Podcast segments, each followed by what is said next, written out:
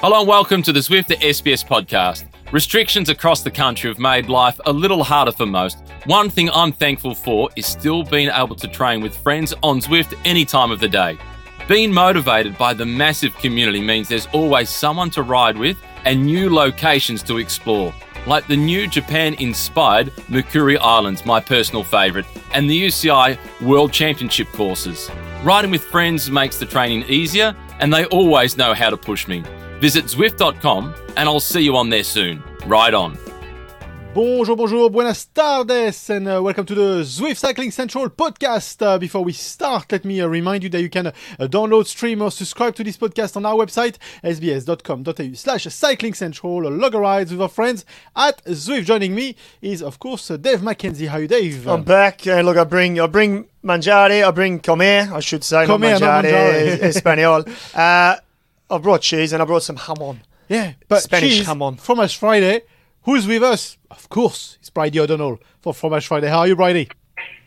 I too have brought cheese, but I'm going to eat Meredith Dairy because I'm being loyal to Victorian cheesemakers.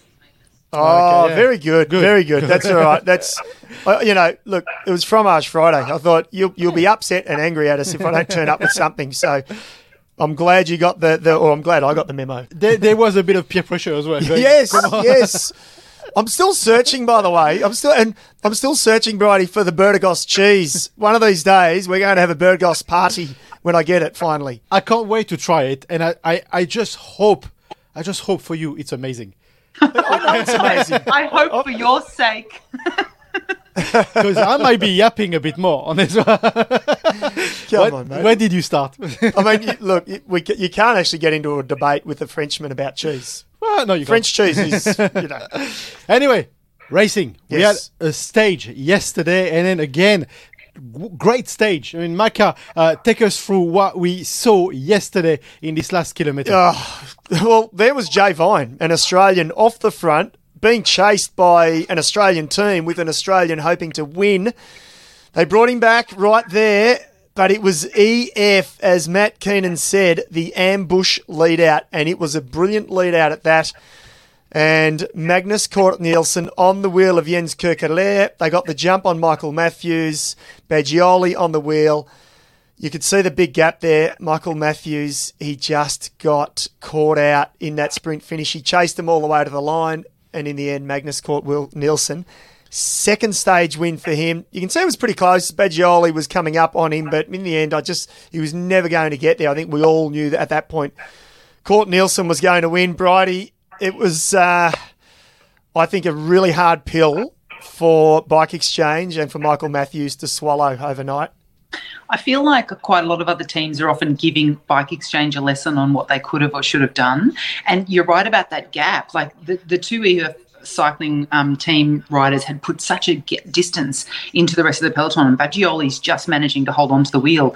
So Matthews did a lot of work and, and impressively rode into third, but it, the, the goose had already flown the coop, or whatever the analogy is, because he just missed the timing and didn't have a backup guy there with him. He, yeah, and he, it was. But we're going to uh, uh, and We're gonna analyse analyse- it a little bit, aren't we? Yeah, absolutely. Um, We'll, we'll analyze all this uh, as, as we go along, but Yeah. let's focus on the winner. Yeah, we need to give the winner some- you know, some credit. We Yeah, kept on saying lot uh, Michael Storer is the man of the Vuelta for us, but I mean, this man is not far behind. Well, he's one of now four riders to have won two stages each. And what do you think of this guy, Bridie? He's, um, you know, his CV is impressive. This is his fifth Vuelta stage win, and amongst others, Tour de France stage win. He is something special, I think.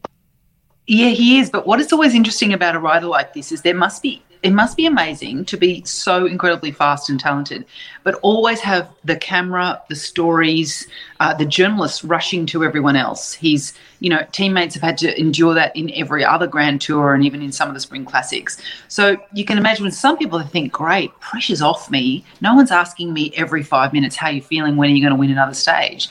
And yet here he is just methodically going through his process. So it kind of sort, suits the demeanor often of that Scandinavian nature, which is kind of like a quiet, incredibly dangerous high achiever.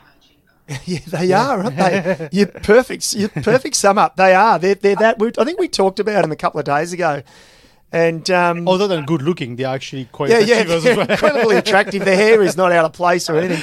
But um, I raced with a, a, a, I had a Norwegian and a Danish guy on one of my teams, and they, they were exactly that. I find them all very similar, Yeah.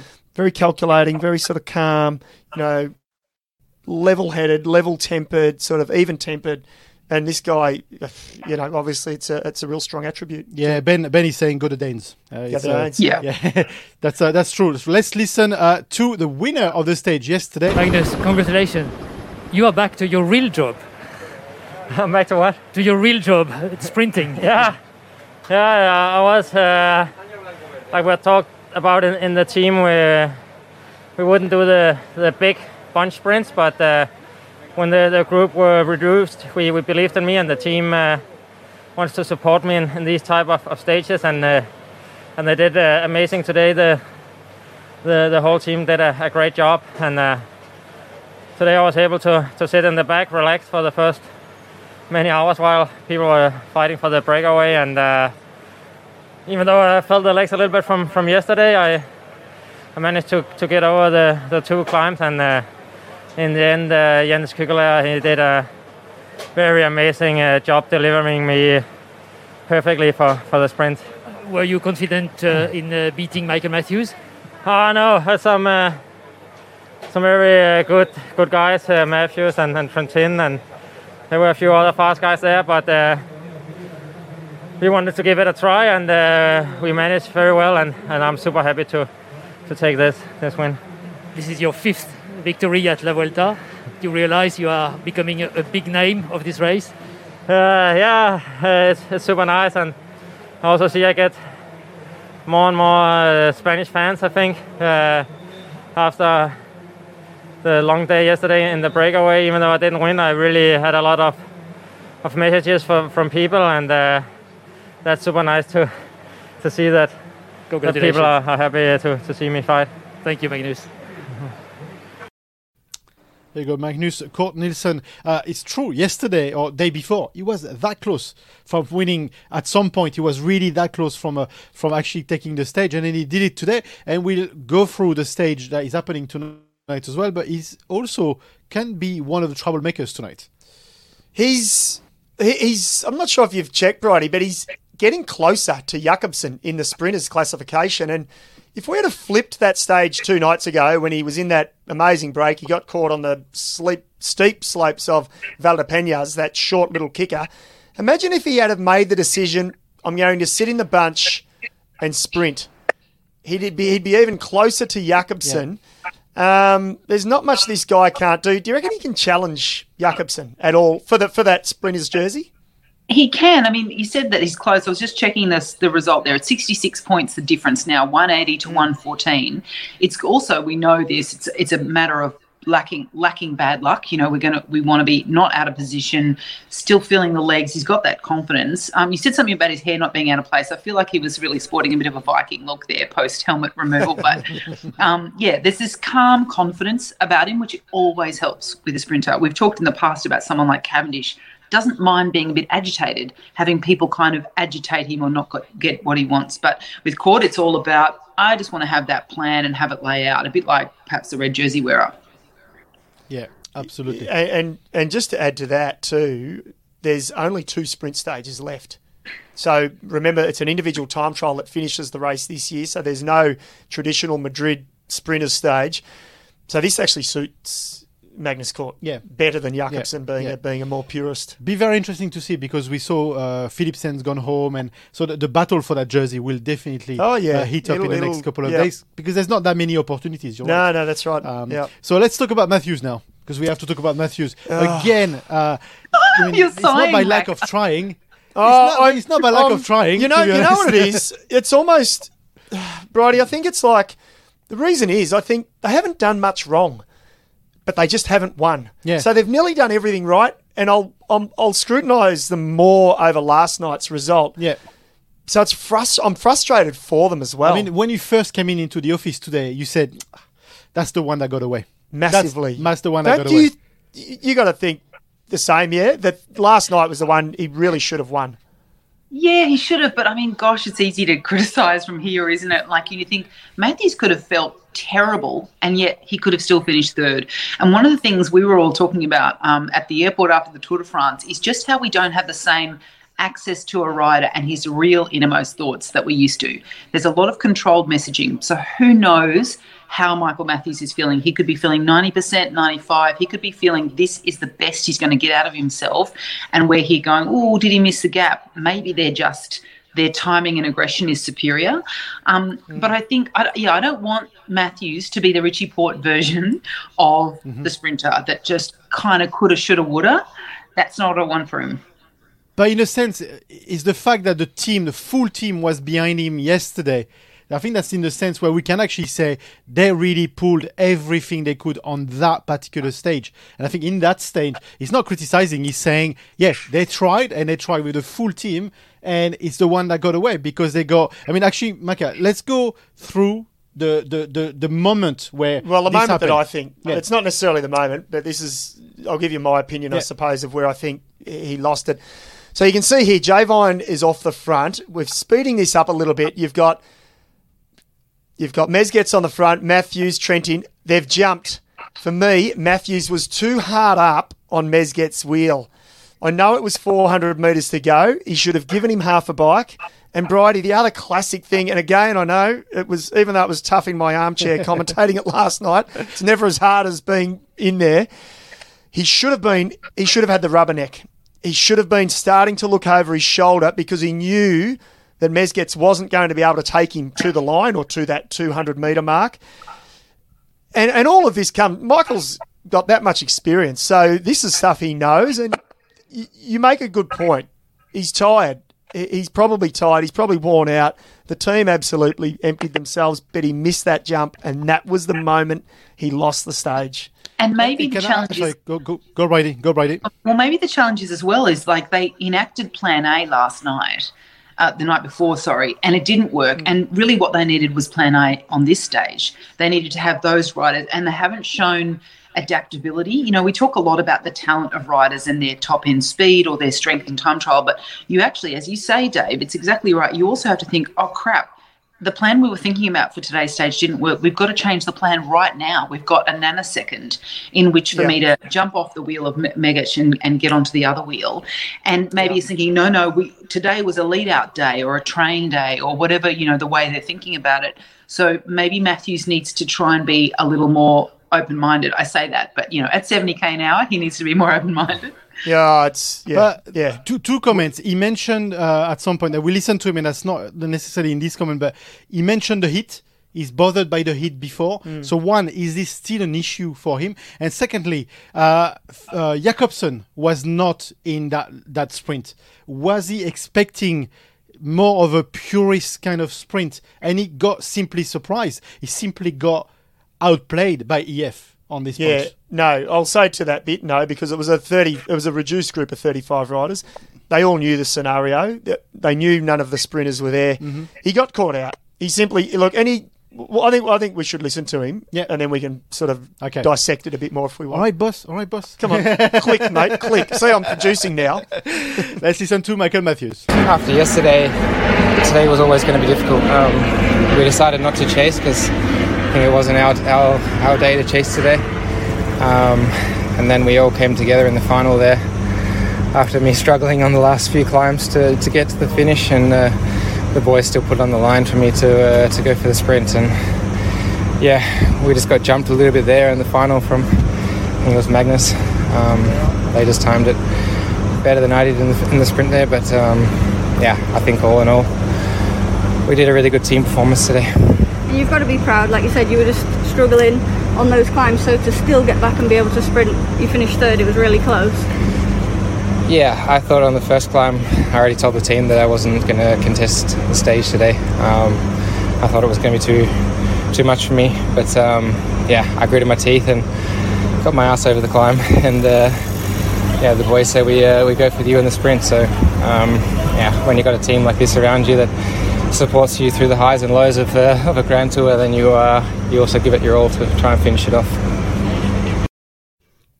There you go, Michael uh, Matthews. He speaks about the team again. And Yeah. this is what we're hearing a lot from Michael Matthews all across all the grabs we played actually across this Vuelta. He's always super thankful for the team. Oh, they've been awesome. They they didn't they didn't do a thing wrong. I don't think, Bridie. And you know, I'm nitpicking Michael, or we all are. I'm I'm I'm throwing you guys under the bus with me, by the way. Um, but at the end of the day, too, 41 degrees. He says he was feeling average. He told the team at the start, I, I can't. I'm not going to be good today. So, you know. In So what do you make too, of that then? third. Like you say you're not going to be good today, don't worry, I'm not in contention, and then you end up third. So why is he getting in the mix if he knew he was going to be feeling not great and he didn't want the team to commit? That that to me says Respect. a bit of mixed messaging. Oh, look, I think if we if we re listen to that and, and read into what he was saying, I think he told them before that the climbs because the two climbs came near the end. So I think he said before the climbs, "I'm not feeling good. I'm not good. Let's you can't ride for me." So we we have to think about breakaways, etc. Then he made it over the climbs, and then it was like, okay, okay, you're here. We're committing for you because you're the quickest guy in the group. Um, you know, it's uh, yeah, it's a it's a tough one. Look, that- At the end of it all, it's just a hard one to swallow. Yeah. because again, they've tried their butts off. Um, you know, ten out of ten for commitment. And again, uh, we said this before, but uh, we don't know if he's going to complete this Vuelta. So the chances are running out for him. Mm. Yeah. Uh, you know, today or yesterday was clearly something they planned. Mm. I mean, how far will he go in this in this Vuelta, and or when do they actually call it quits? And he calls it quits and say, "Okay, I'm not going to win anything at this Vuelta, but now it's the world." Look, he might he might go to the finish. I don't know for Mm-hmm. for the preparation. Some riders like to pull out midway if they're doing the World Championships. Others like to go all the way through. His form's still pretty good, Yeah. so that's you know I I, I really hope I, I hope the team gets a victory. I think they deserve it. It'd be easier, Bridie. It'd be actually easier to criticise them for really big mistakes they've made. I guess that's the point I'm making. Um, so this is hard because I'm like, gee, you, you're really doing just about everything right, guys. So they should do it for You're you. just not getting a win. They should do it for you, so you feel better. So I feel better. I criticizing need to feel better about myself. Yeah, I don't know if they takes got way the message to, to help you out with your mood and your morale back up. But yeah.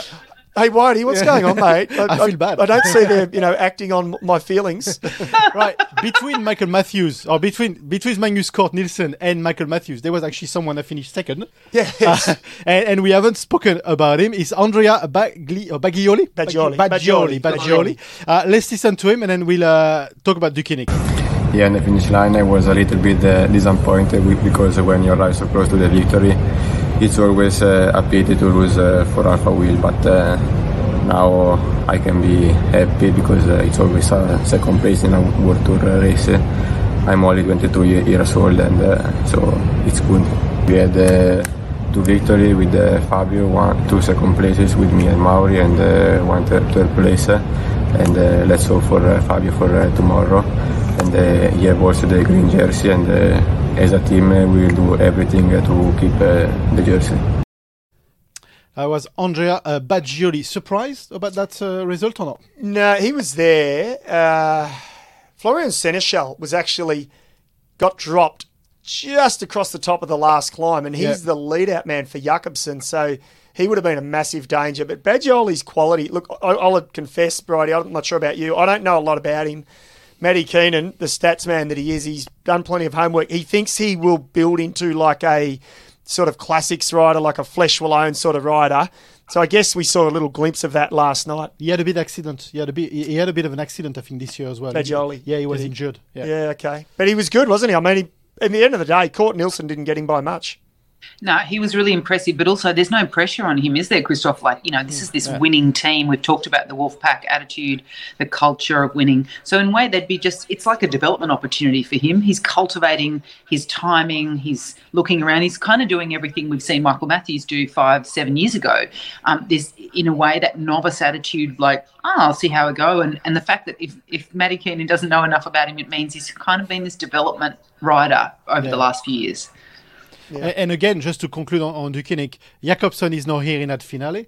but they've got somebody else. Yeah, they've So they they're able to bring somebody else, another just bringing car. a fresh trip. just bring them off the whoop, bring them off the cart. Yep, roll them Yeah. off. Yeah, yeah, yeah. They're incredible. They're a Yeah. great team. Right, our man in red is still in red as Odd Christian Eiking. Uh, I mean, good chance to keep it tonight as well. We'll talk about about this. Uh, let's listen from the leader of the Vuelta. Primoz Roglic crashed again. Did you see the crash? Did you avoid it? Yeah, I was just behind, but I managed to avoid it. So, uh, but it didn't look, look so good for a few riders. But I hope everybody's okay. How do you feel uh, in the bunch with this uh, new status of uh, leading the race? No, it's not. Uh, yeah, I, I get some respect. I show some respect as normal to every rider, and uh, no, it's not a big difference. But of course, it feels nice to to ride in, with the jersey on. Yeah, Yes, it's another day with uh, a lot of uh, Scandinavian success. yeah. And you are here uh, in Cordoba 15 years after Thor Hushovd was uh, leading La Vuelta here. Do you feel that you are becoming uh, a big name in cycling too? No, uh, no, not at all. But it's nice to uh, to hear that he also had a jersey here. It's uh, it's cool. Yeah. Yeah, it's pretty cool, and uh, and I, I think it's getting loo- looser and looser by the day on the hair. He's uh, You know, like the, the hair is getting a bit messier less every day. wax, you think? Uh, he's a cool customer. Yeah. I, I'm liking this guy. I'm loving the team. I've loved them since uh, the Giro, Bridie, when Taco van der Hoorn won stage three. They won stage three here. Anything, any another kilometre in that red jersey is bonus successful days for this team, right? I mean, they they they have shot well beyond beyond their expectations this year. I love that you love them when they're winning, Macca. That's just a beautiful loyalty that I you're loved showing. them before they were big. But no, he's a he's a great character, and I like the way he responded when uh, Jean-François Quénet says, you know, 15 years ago at Thor Hushovd, do you think you're the next best Norwegian? He goes, no, no, no, like no pressure on himself, none on the team, just happy to be here, and you believe him. He really is taking it a day at a time, and that's a really nice way to approach this remarkable opportunity. Yeah. there's another thing I love, and I know it's not Danish, but uh, it's all for Scandinavia. But uh, where does the Tour de France start next year? Denmark. Denmark. So it's all this area which will be really showcasing. And again, Norway is not Denmark, but it's the region of, of the world. Yeah. Uh, and I think this is really showing up that the whole that corner of Europe is really rising up again. It is, yeah, it is, it is totally. And incidentally, he was 11 Yeah. when Thor Hushovd got the red jersey in Cordoba. Um, so he remembers it. yeah, yeah, yeah. He was. That's right. Uh, well, he was one of his heroes. He said growing Yeah. up. So Absolutely. Well, he mentions a crash. And th- there's been a couple of crashes actually in Mm. This race. two uh, two crashes. ones Take us through the. yeah, yeah. Look, the the, the second one, the, the first one, I, I should mention Yeah. first. Tobias Bayer got got uh, there was like three riders crashed, I think, and he had to exit the race. I haven't seen or heard updates since, so I hope he's okay. I hope all riders are okay. The second crash was the nasty one. Yeah. It was a weird crash. If you, you see the vision here, they go around this sort of not a tight corner. Wheel just slipped. Bunch of riders followed. When you when you're going four abreast around a bend like that on a descent, Bridie, and one rider crashes in front of you or around you, there are bound to be more. And look, look at this onboard vision. Bang. Um, And again, who's in that crash? Primoz Roglic. Primoz Roglic. What what's going on with Primoz, uh, Bridie? Well, I think he, he looked at the Geraint Thomas playbook, which is crash as many days as you can and see if you can hold on to a race lead. I saw a pretty uh, funny tweet where they said number of days before since Primoz has crashed and someone was taking off a one and putting a zero back on. Yeah. Um, he seemed pretty circumspect though, didn't he? Like, you know, he's unflappable, Primoz. Yeah. You know, that Slovenian attitude is like, I'll be all right. Um, so you, you've got to think that um, you know with the time still to go and the, the distance, uh, he, he'll be okay. But it's not great. It's uh, particularly after the Tour de France and the damage he did. At some point, but at some point, yeah, it might not hurt directly, but at some point, you feel a bit of a pinch. Somewhere, you, you've- you feel a bit of a pinch. Your body has to recover, right, Bridie? Doesn't matter. You take a little bit of skin off, you're fine, you don't break anything. Your body still needs to use some energy in the evening or whenever it is when you try and recover to heal. So this it it has Totally. to take the edge off. and you're getting a massage, and the masseur has to avoid bits of your leg because th- there's a s- lost a bit of skin there, and you sleep, and it hurts when you're turning over. Absolutely, all of those things just take the edge off. And then, of course, there's a psychological thing, which is shit. I don't want to crash again. I need to be careful. And the other people are like, is he really a tour tour winner, or do we need to get away from him? You know, so that kudos we saw Yeah. being extended to someone like um, Tadej Pogacar in the in the third week of the Tour de France, which is like I'm in control here. I can command that. There's just an element there where people might start to think, uh, is he a crash test dummy? Should we not be anywhere near him?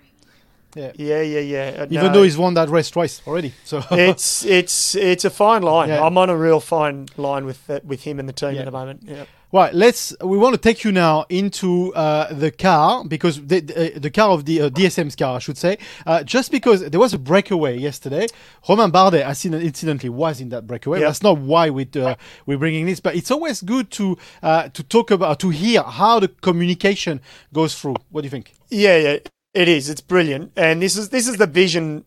A lot of the onboard stuff you, the couch peloton, don't see uh, during the during the live broadcast. Uh, we get to look through it um, the next morning, and this is excellent. It's Yeah. a it's a cut up version of it, but it's very very good. So one minute in the DSM car while a rider is on the breakaway. Still 30 seconds. Really good. Really good this. 30 seconds. Two chasers, 28 seconds. Peloton, 38 seconds. This is good. We've got to still commit, but this is really, really good. The chasers are waiting for the bunch. The chasers are waiting for the bunch. With big roads, it's not going to be so easy. Yeah, but there's also not a lot of riders. Come on, Roman. This is really good. You've got to ride with these four. We've got to go all in. Come on. 2k, last 2k. Come on, Roman. Push, push, push, push, push. Oh, it's going to be close, this. Nine seconds, nine seconds. Well done, mate. Unlucky. That was a phenomenal effort. Phenomenal effort, that. What I love into this is like, yeah, go on, brilliant. It's gonna be too hard. Yeah, go on, brilliant. You know? Yeah, he's selling him false hopes. Was that false hopes at one point there, Bridie? Totally, and we know. I mean, you were talking about Taco van der Hoorn.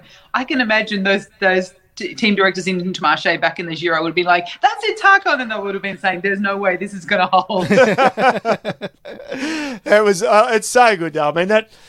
That, that has been one of the biggest. Is it an innovation? I, I'm not sure if that's the word, but just that we we didn't get this vision years ago, and But they didn't even have radio years ago. no, that's right. But So- now that we're getting that onboard vision, and and you know we, we see the celebration stuff in the cars. Yeah. we've we've we've seen we're already we're almost done to death with that. But that those those little snippets Yeah. of just communicating to the riders, and that was of course as you say Bardet, and that was that final break that effectively almost stayed away inside what a kilometre to go. And this is where uh, you know it mixes with my other favorite sport, Formula One, because you hear this in Formula One, you hear the radio Yeah. communication, but you also understand how succinct the messages have to be because well, there's so many other noises and, and stuff going on that they just need to have the message on point. Yeah, yeah. And actually, a question on that. Maybe this is for both of you. I know you're a mad uh, F1 fan, and, and I- I know, and you know, Bridie, from racing.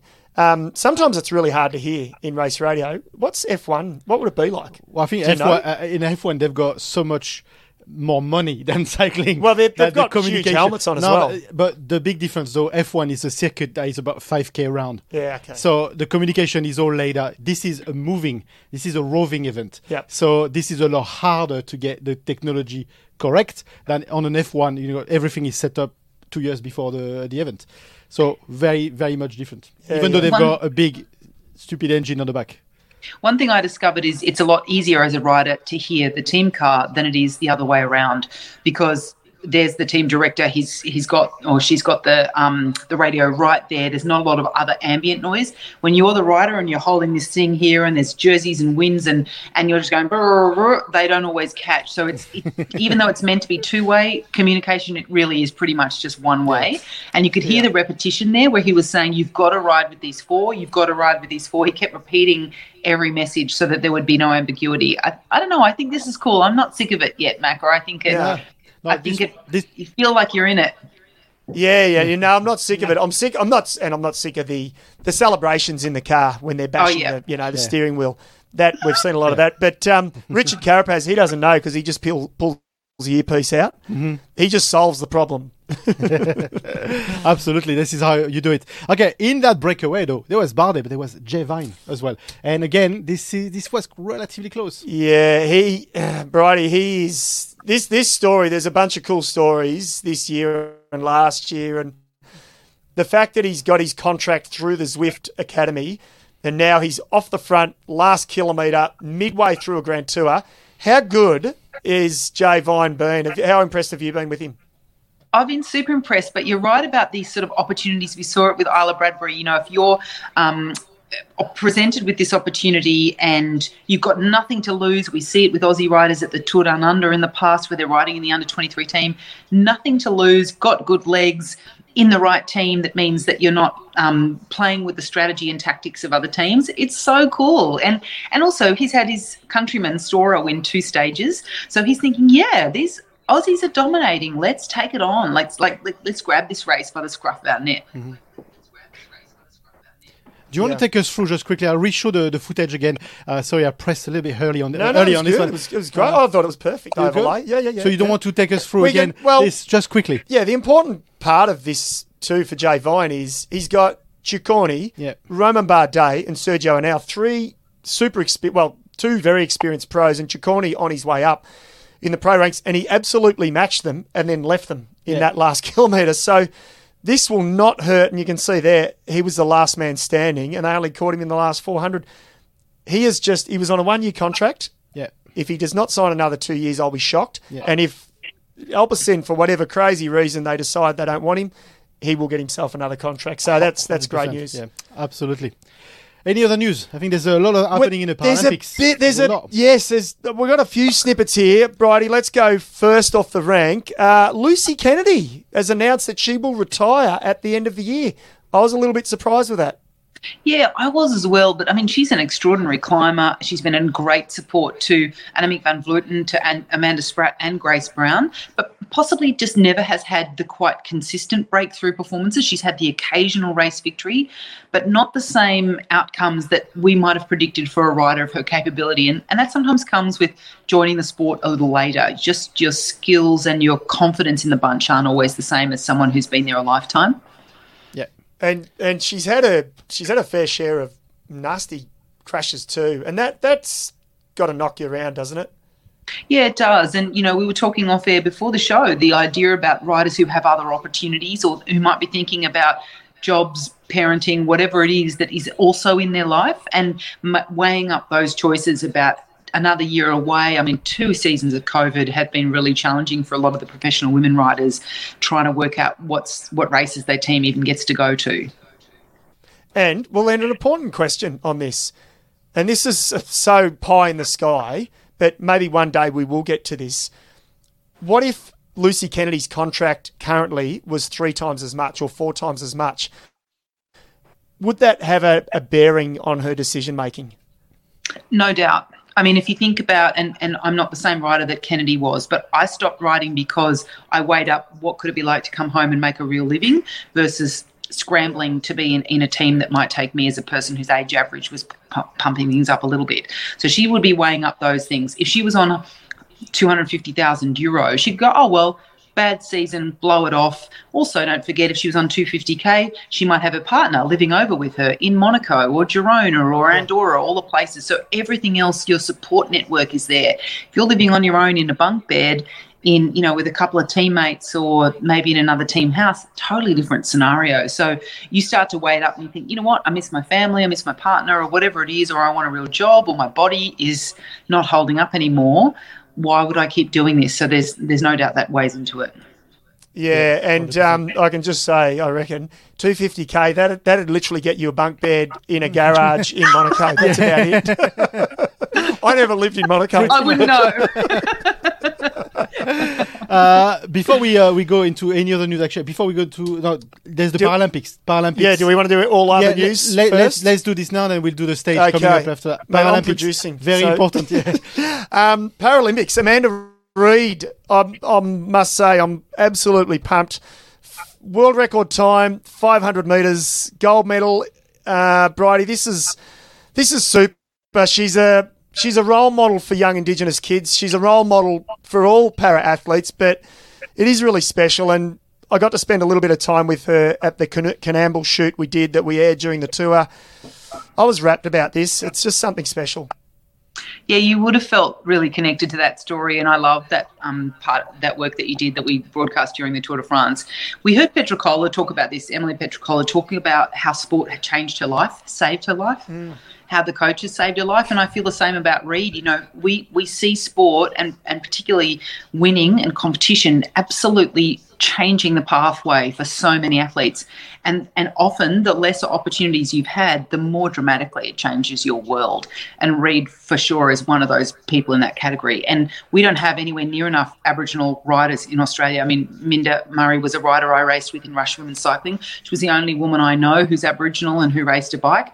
It's just not a pathway seen to be a um, seen to be an option. And and that idea about if you can see it you can be it that is that idea of that you see someone doing a thing and you think she's had a life like me or he he's had an experience like me i could do that as well Yeah, it's 100%. it is. It's yeah, I'm, I'm and I'm, and on that, I'm not sure if, and I don't want to say she is because I could be wrong.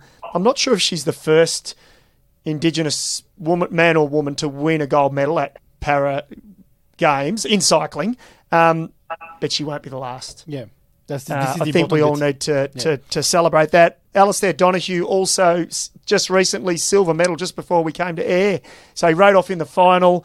We all know Alistair because he's an incredible athlete. He can race in the able bodied and be pretty damn good. So uh, silver medal for him. And if there were other medals to Couch Peloton, I'm sorry if we've missed them. Uh, darren hicks was second check.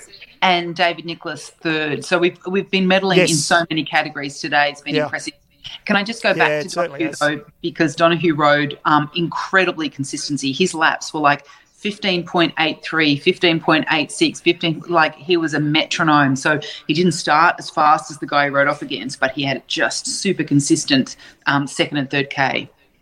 Yeah, good stuff. Absolutely. Great stuff. okay, Uh, let's look at the stage. Yes. Uh, stage happening tonight. So you are commentating this. Uh, this is the profile uh, that we have on our hand. First question first. Uh, why is there a sprint, intermediate sprint, so close, so close from the finish? What's Porque, the point? porque la vuelta. It's the vuelta.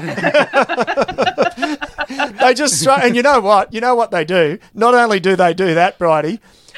When when we get towards the sprint, it's really throwing Matty Keenan off kilter. The camera decides to show an aerial shot as they pass across the sprint line, so we don't even know who's won it. madness. It is completely madness. But you're right. You know, we talk about the investment made by local towns or mayors or whatever. Who knows? Maybe the mayor of that town said, "I wouldn't mind an intermediate sprint. I don't care that it's only uh, 20 kilometers from the finish." Yeah, exactly. Uh, but what can we expect? It looks, it feels, it smells a lot like a purist sprint stage. It's Jakobsen written all over it, but the the other element to it is that he doesn't have Philipsen's team now to help because Philipsen's gone home. That's Alpecin Fenix. They were the two sort of out and out fastest guys.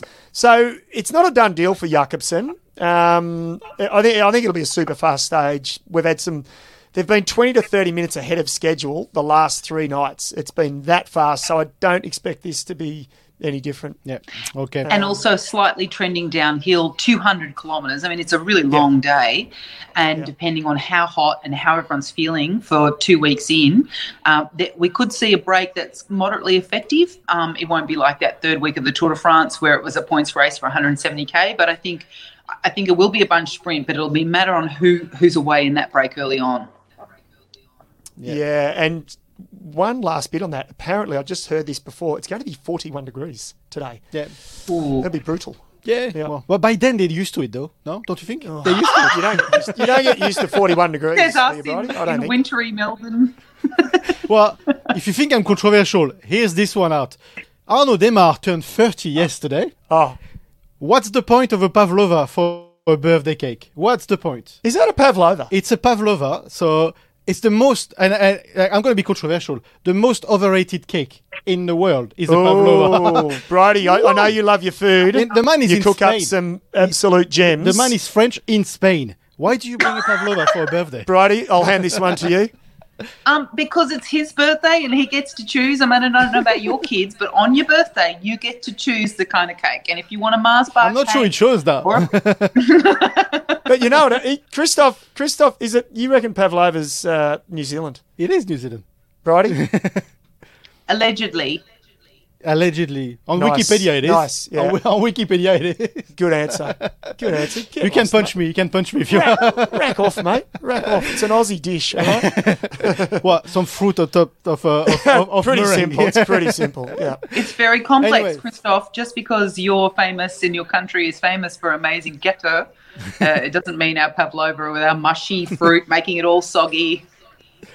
Feel free to comment, uh, people. and uh, yeah, Kathy said Christophe on the Pavlova gate. Absolutely. Ooh, I love it. Hashtag it. Then Hashtag it actually away people, couch Peloton. people cancelling my visa straight away. yeah, yeah, exactly. Yeah, fair enough. Anyway, I think this is where we're going to end because this cheese is looking at us. I know, I know. We did uh, the, the the interviews weren't long enough for me I to know. cut off a slab. So, um, Bridie, good to see you. Good to chat to you again. Stay well, and we'll speak soon. Thank you. Thank you, Macca. Thank you very much. Thank you very much. This was the uh, Zwift Cycling Central podcast. We had fun today. Uh, if you want to uh, listen to this podcast again, you can uh, tune in uh, on our website, sbs.com.au slash cycling central, and you can log a ride with our friends at Zwift until the next episode tomorrow, same time, same place. It's bye for now. Before we go, a quick word from our sponsor, Zwift. Over the winter, all my motivation comes from taking on their athlete workouts. My favourite is Mathieu van der Poel. Fun is going full gas as he helps build your anaerobic capacity. These training plans have helped me find my best. There are workouts from Geraint Thomas and Anna van der Breggen, so every aspect of your riding can be tested, ready for summer. All you need is a bike, trainer, and the Zwift app. Visit Zwift.com, and I'll see you on there soon. Ride on.